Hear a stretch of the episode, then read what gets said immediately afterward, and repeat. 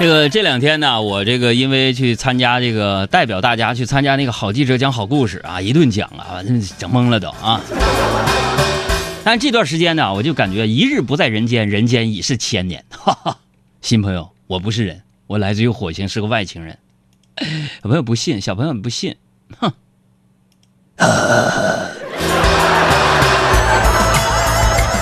我就发现这这几天呢，你们人类世界啊发生了翻天覆地的变化，有几件事都引起了我的注意啊。啥呢？这段时间就是房价问题又成为热点了，是吧？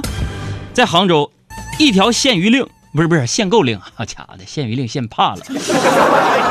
一条限购令，五千追随者限购实施前一天签约五千一百零五套房产，是吧？在上海，为了获得更低的首付和契税，你看不少市民排队假离婚。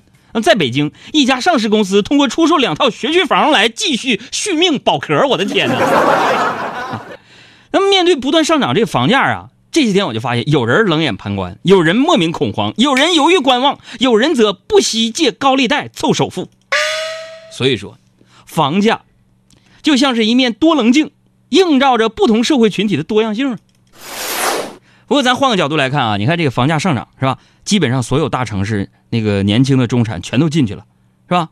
后半生要做的主要事情就是好好工作还房贷，有利于家庭稳定，有利于社会稳定。谢谢。其实你看，早在这个深圳那个房价上涨的时候啊，知道吗？前两天那个一个六平米的房子卖了什么六十八万是吧？八十八万卖了八十八万。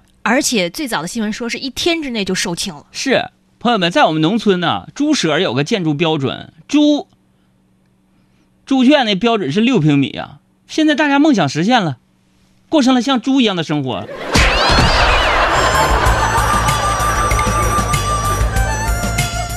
但是早在这个深圳房价上涨的时候，网上就流传这样的一个段子，啥呢？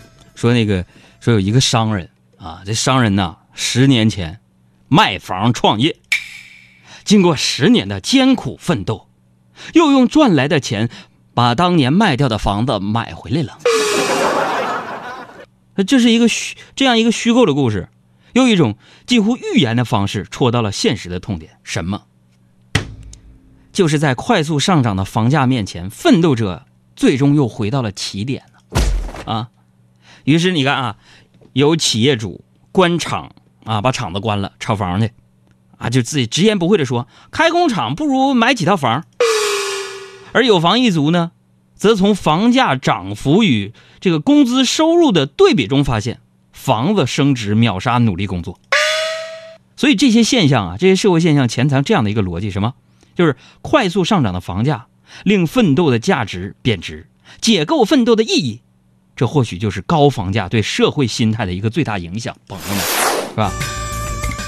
另外，我想说啥呢？就是这个房价涨跌呢，有它自身的规律，是吧？房地产市场的发展呢，也有它自身的路径。不管怎么样，都不应该让房价消解这个奋斗的价值，是吧？否则呢就是没房的人啊，为房子日夜奔波，成为物质上的房奴，是吧？炒房的人呢，则梦想躺着把钱给挣了，成为精神上的一个房奴，都不快乐，是吧？所以说，朋友们，咱们纵观世界各国的现代文化史，是吧？历史，这房地产呢？可以是国民经济的重要组成部分，但是绝对不是一个国家的核心竞争力。最为重要的就是，我们不能因为房价高高高高的，完了失去了对奋斗的信仰。那相比于房子，我们更应该相信自己的双手，是吧？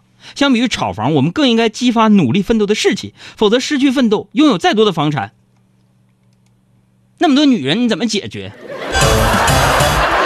我在远方，很多的岁月。时常会想起你这一刻的情景，此刻你的每一个街道，你独有的光彩。所以今天我们想跟大家做一调查，就是你住的房子是自己的吗？自己买的还是租的？多大平米？好吧，我们看看大家海洋现场秀听众的生存状况啊。总是会想起你给予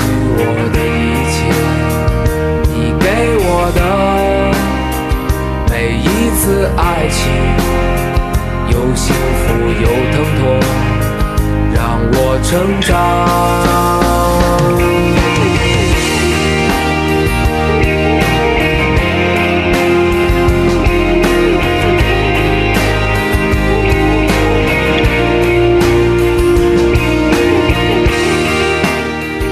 大家好我是海洋现场秀的快乐大使倪妮让我们一起减法生活快乐加倍。